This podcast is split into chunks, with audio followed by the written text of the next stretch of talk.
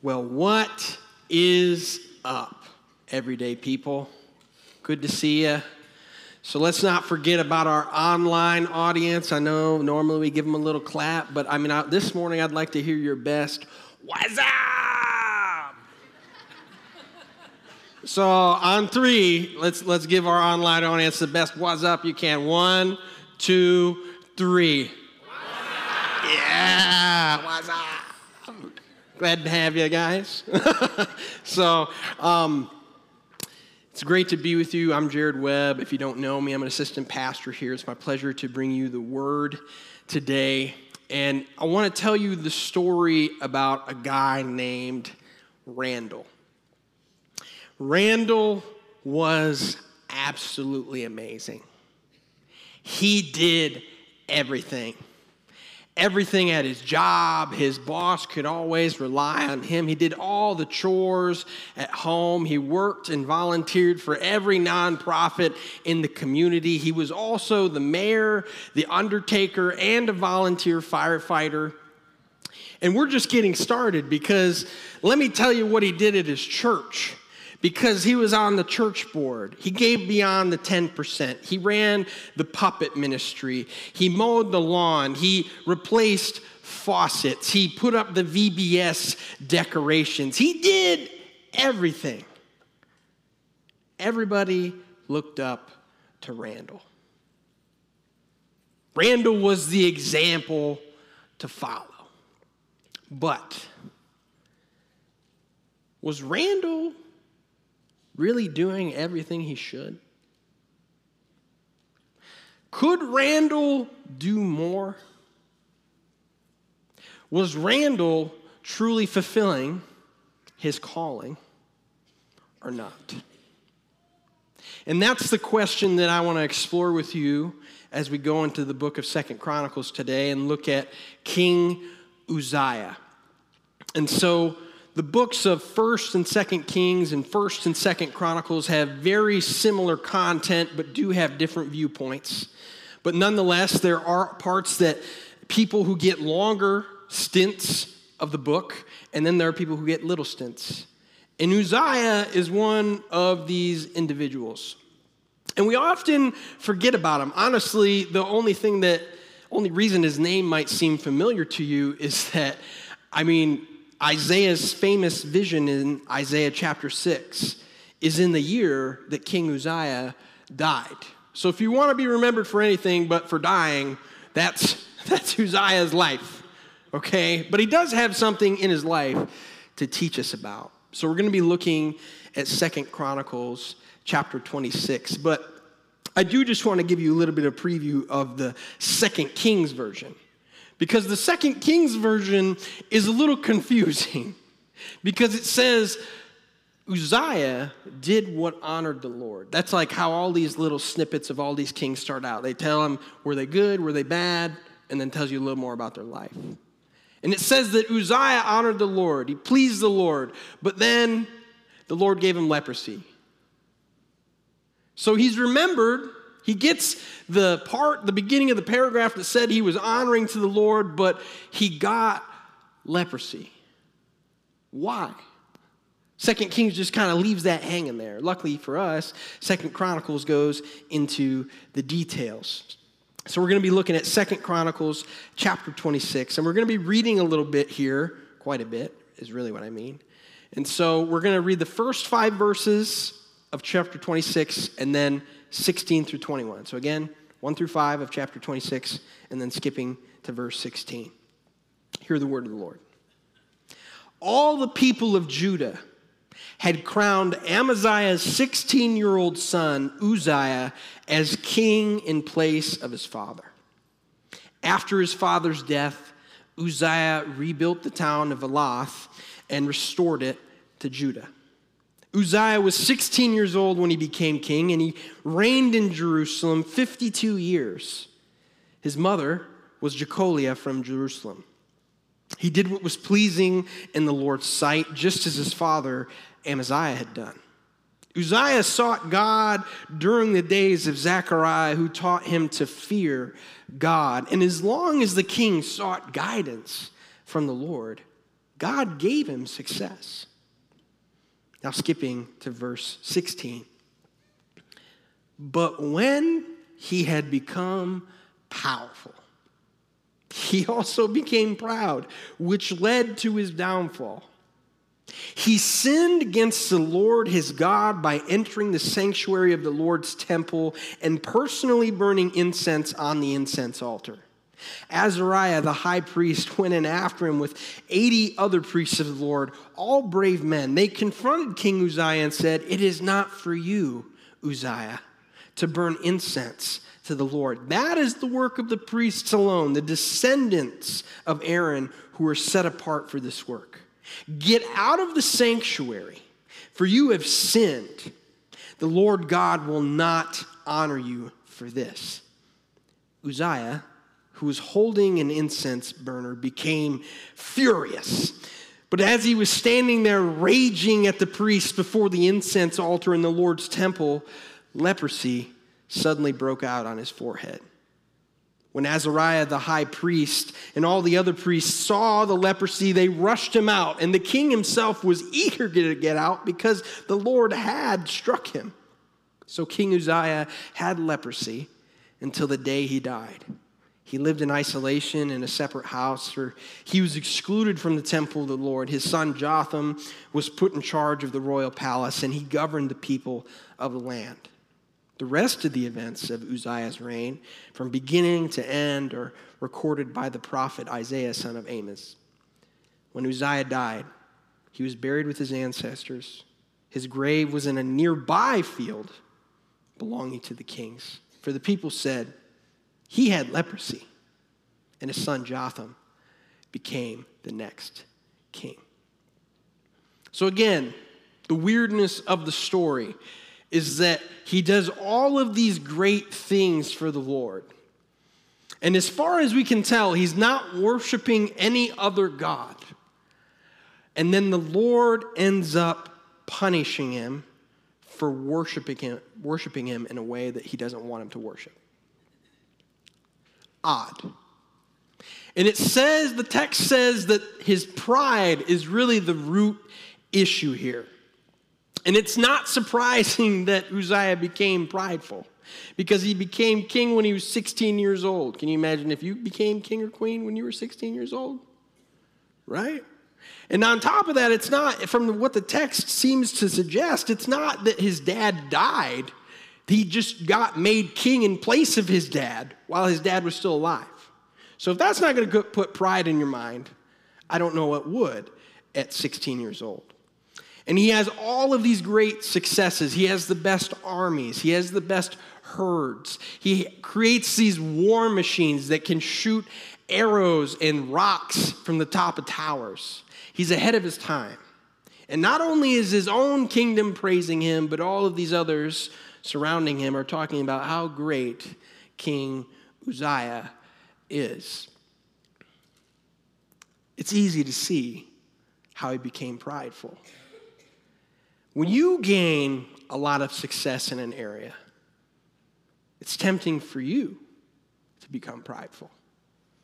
When you get the best grades in the class, when you score the most points in the game, when you get the most work done on the factory floor, when you make the best ham salad in Indiana, it's tempting to become prideful. Because when we succeed, we're tempted to think that we got there purely by how awesome we are. That there was no help behind that. We're just inherently better than everybody else. Everybody else is trash, and I'm amazing. That's what pride says. And it had seeped into Uzziah's heart. He still led people toward the Lord, but inherently he thought, this is all happening because of how amazing I am. And this is not the only place where the Old Testament calls out pride. I think, particularly, I'm reminded of Deuteronomy 8, where God tells his people, he's like hinting at the fact that they're going to have success. And then this is his response. This is the Jared Webb translation. But nonetheless, it's uh, pretty similar to what's going on in Deuteronomy chapter 8. When you guys are driving around in your Cadillacs, sipping sweet tea in front of your 70 inch 8K TVs and taking your, your pedigreed chinchillas to the groomer, don't forget who gave you success. Because it's going to be tempting to think that you got yourself there. That this only happened because of how amazing you were, and you're going to forget that it was my hand that had pushed you there. Uzziah fell for the trap. It was his own power that made his armies as great as they were. It was his own power that made his farming as great as it was. It was his own power that created these war machines. It was his own power that created him into the greatest king ever. But at least he's prideful in a holy direction, right? Okay? Like, I mean, obviously, I mean, there's levels and degrees here, so we don't want people to be prideful. But wouldn't you say it's better to be prideful, at least in a godly direction, than an ungodly direction? Right? Nonetheless, he has an issue. And it brings me back to the mind boggling part of this story. He does good things for the Lord, and yet the Lord punishes him. So, specifically, he goes into the temple to burn incense.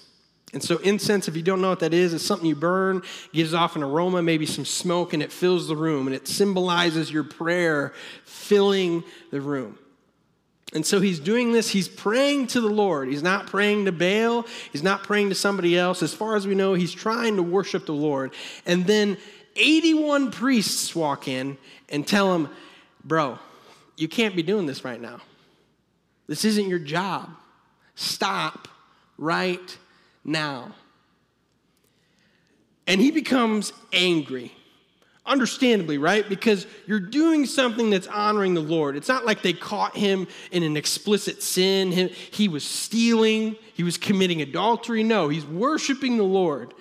So imagine if you were right here on the altar praying, and then me, Pastor Christian, Pastor Chris, Pastor Jessica, we all came up and said, You need to stop praying. That's for us only. Stop right now. Wouldn't you be caught off guard? Like, what do you mean I can't be praying right now? Not exactly the same situation. But nonetheless, you can see why it's frustrating to Uzziah. What's the big deal? Because number one, he's the king. Can't the king do whatever he wants? And number two, like I said before, isn't he doing something that's honoring to the Lord? He's burning incense. He's not worshiping Baal. What's the big deal? And while we haven't unpacked what the real reason that God is upset with Uzziah is, what we can know from what we know right now is that it can be sinful to do good things for the Lord. Okay? That it can be disobedient to do things that look holy. And we're going to unpack that a little bit. But Uzziah is punished for doing a holy thing. So, what's the issue here? Imagine a world, a world where there's no cars, no planes, no donkeys, no horses, no cell phones, nothing. So, even worse than way back when okay? It's like way, way, way, way, way, way back. And the only way to send a message from one person to another, send a package from one person to another, is to walk it there by foot or to hire somebody else to get it there. And the, the biggest company in this world, in this theoretical world, is FedEx. Okay? They have an army of foot soldiers that are hired to get your package from point A to point B.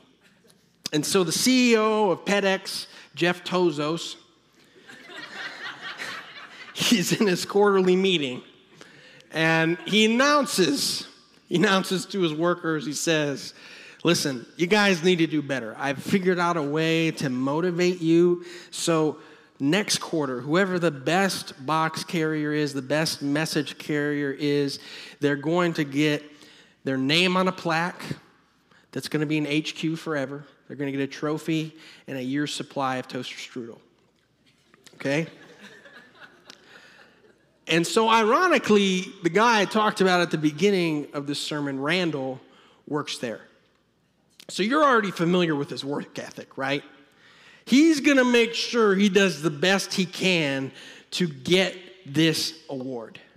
So Randall goes home, he buys a new treadmill, he hires a nutrition coach, and he's training every day after work, even after he's already walked miles upon miles upon miles. He trains and trains and trains and trains. He gets faster, he gets more endurance, and he's able to deliver one more box a day. And at that point, he realizes this isn't going to get me anywhere. I need to figure out something else. How am I going to deliver as many boxes as possible so that I can be known as the greatest that there is? Because I am the best. And then he gets an idea. What if I just offer to carry my coworkers' boxes? The ones that are really lazy, I'll just take their boxes and I'll deliver. I'll make sure they're on the same general path, the same general direction. I'll take their boxes. Or maybe when some of my coworkers aren't looking, I'll take their boxes and I'll deliver them. I'll carry multiple boxes at once. You thought you would have thought someone thought about this beforehand, but no one had. Um, and he rises up the company charts. Easy peasy. He's taken all of his coworkers' boxes, delivering them. And he finally gets the phone call to a meeting with Jeff Tozos. And he knows that this has to be the moment that he's going to get his award. This has to be the time. So he puts his best shoes on, he gets a haircut, puts on some cologne, and heads to Jeff Tozos' office. Jeff says, Come on in. Randall sits down, his heart's just beating 100 miles an hour. Would he just say it already? Jeff says, I've got some pretty significant news for you. And Randall just can't hardly take it. Would he just spit it out? And then Jeff says, This is your last day at FedEx. Get your stuff and get out.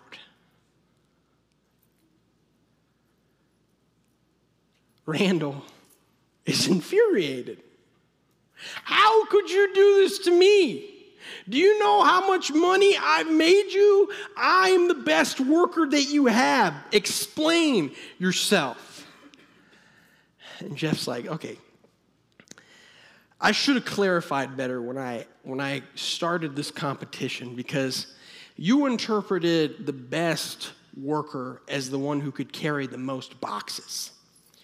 And what I really meant was that you would carry your boxes the best. But what you did was you took your coworkers' boxes and took away any chance they had of being the best box carrier.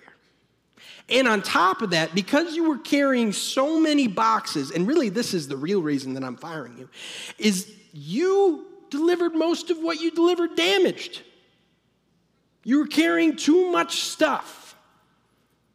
So get your stuff and get out. Uzziah was carrying his co-workers' boxes. Boxes that were not assigned to him. He thought because of how great he was, he could do everything. In fact, he should do everything. And so he decided, hey, I'm great. Why don't I try out this priest thing? His real sin was not doing something good, but stepping outside of the assignment that God had given him. Now, what's interesting is that the priest that confronts him is named Azariah. And if you look in the second king's account of Uzziah, you'll notice that his name is used interchangeably as Uzziah and Azariah. So he also goes by Azariah. I think Second Chronicles avoids that confusion. It's like, all right, if I, if I do that and the priest's name is Azariah, people are going to be confused. But to me, I reflect on that, and it's like Azariah comes to Uzziah and says, Brother, we might have the same name, but we do not have the same calling. God has given me a mission. God has given us a mission, an assignment, and He's given you an assignment. But for some reason, you decided it was okay to come over into mine. In my head, I'm thinking, what if Azariah would have said, Hey man, what if I just like you woke up, you walked into your throne room, and I'm just sitting? He cares more about the quality of your obedience than the quantity of your good deeds. In other words, kingdom success is measured not by how much you do in the name of the Lord, but by how well you do what God asked you to do. Okay? I don't think that God is going to ask us on the final judgment day, How much did you do for me? But how well did you do what I asked you to do? And sometimes the temptation is when God blesses us in the area that He has assigned us to be in, we get prideful. And we suddenly think, I can and should do all of this other stuff.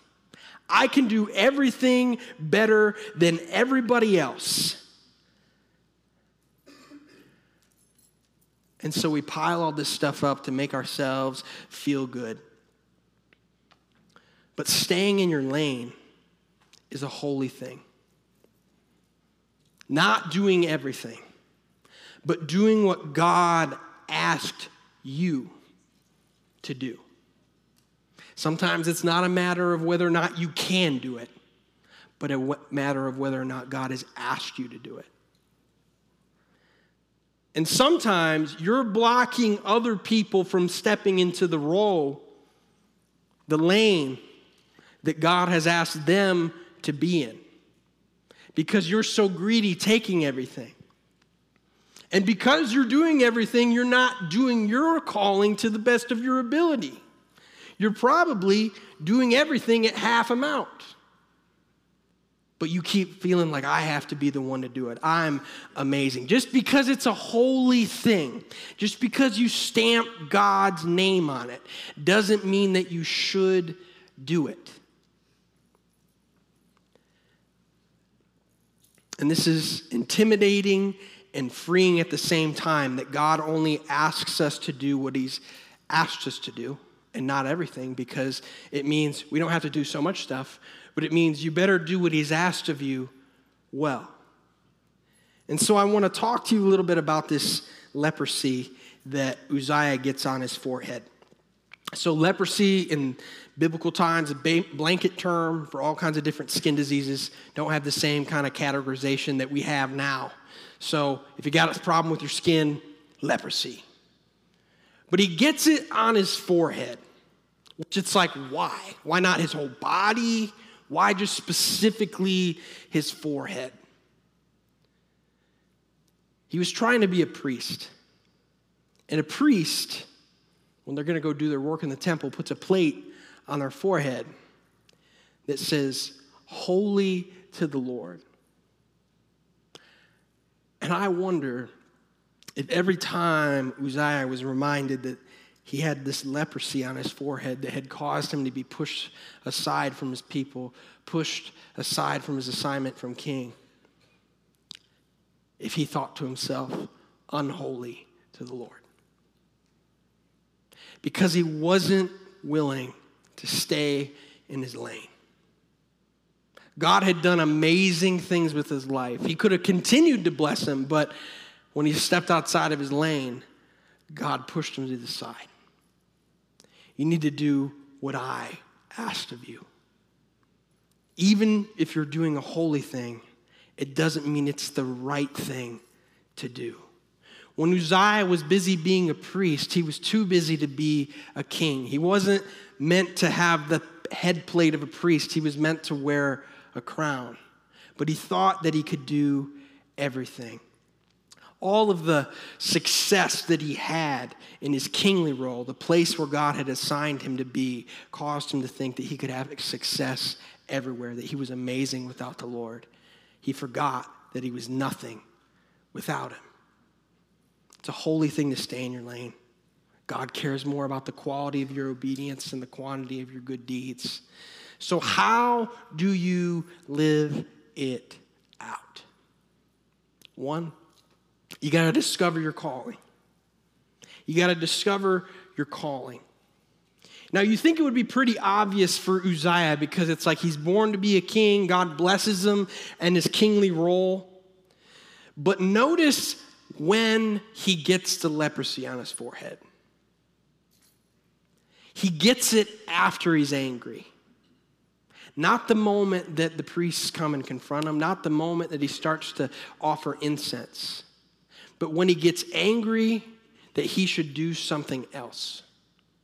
I think there's mercy from the Lord if we're not in our lane because we don't know we're not in our lane. He wants us to have a chance to recorrect. I wonder if Uzziah would not have gotten leprosy if instead of getting mad, he was like, All right, you guys are right. I'm getting out. I'm leaving. Going back to my kingly duties. This is your job. If you ask the Lord what your calling is, he will reveal it to you. And this is a moment for you to explore that. And maybe you've thought to yourself, I don't have a calling on my life. There's not boxes that are assigned for me to carry in the kingdom of God. That's only for pastors and missionaries and kings and all that fancy stuff. No. Each and every one of us have an assignment. And part of the reason that these people who carry so many boxes carry so many boxes is because all these other people sit on the sidelines and are like, well, I don't have an assignment. Each and every one of us have an assignment, a unique calling from God that He has had for you before the day you were born. You just have to ask Him what it is. So if you're thinking, okay, well, how do I do that? One, ask Him. If you've never prayed for it, ask Him.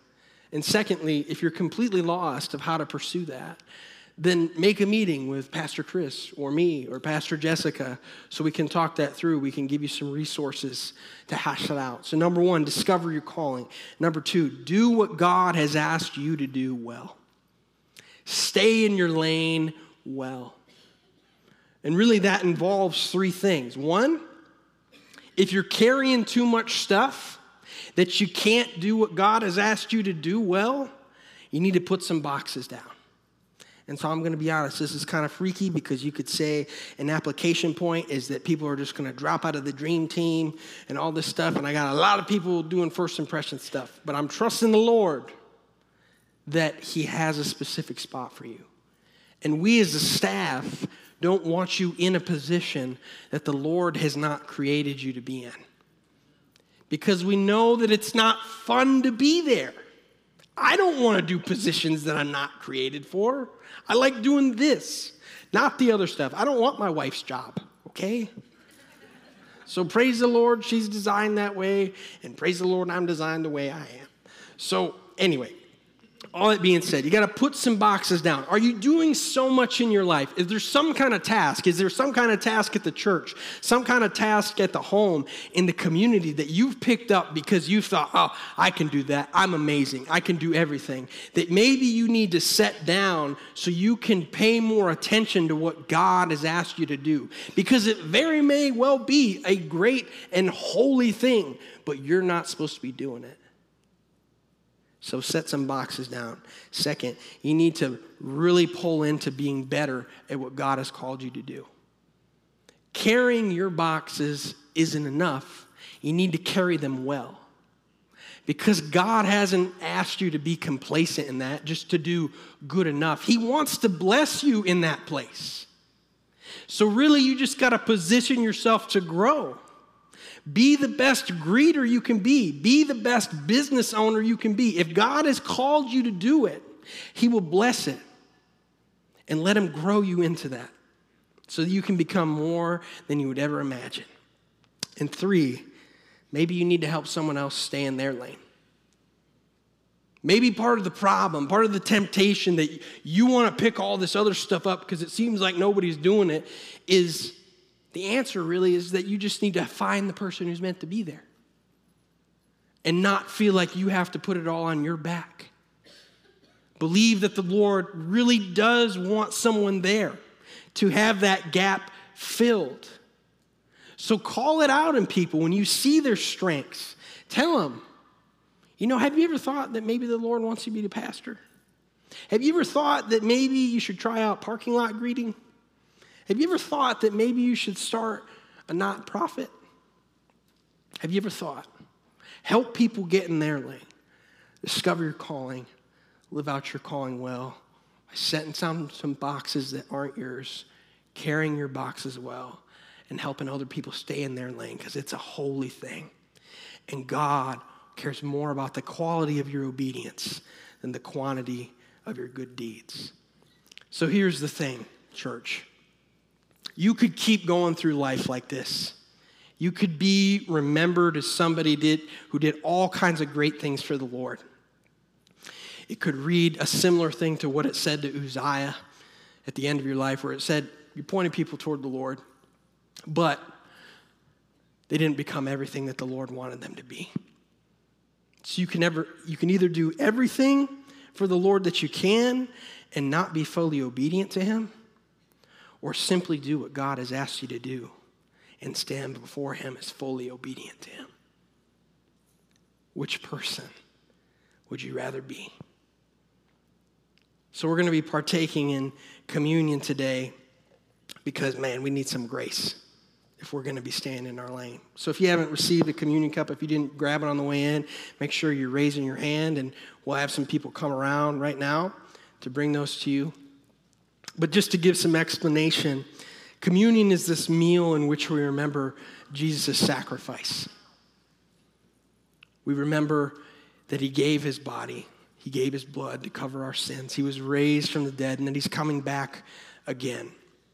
And symbolically, in this act, we feed on Jesus, the bread and the juice, the body and the blood, recognizing our need for his transforming grace in our lives. And so I just want to come to the table today, and I'm going to offer a time of silence in the midst of the prayer. It's just going to give you space to think about Am I really doing what God has called me to do?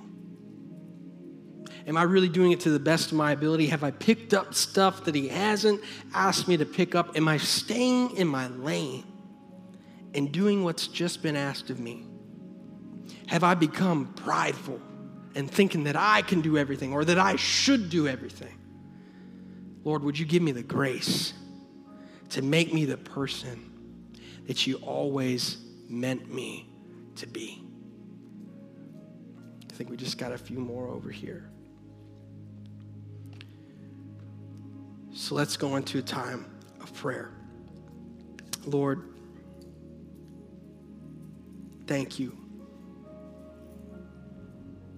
Thank you for giving each and every one of us a unique assignment, a unique calling, a unique lane, a unique box to carry in this life. Lord, help us to each be in the place that you've called us to be so that we can function in a way as the body of Christ, as you've always meant us to function.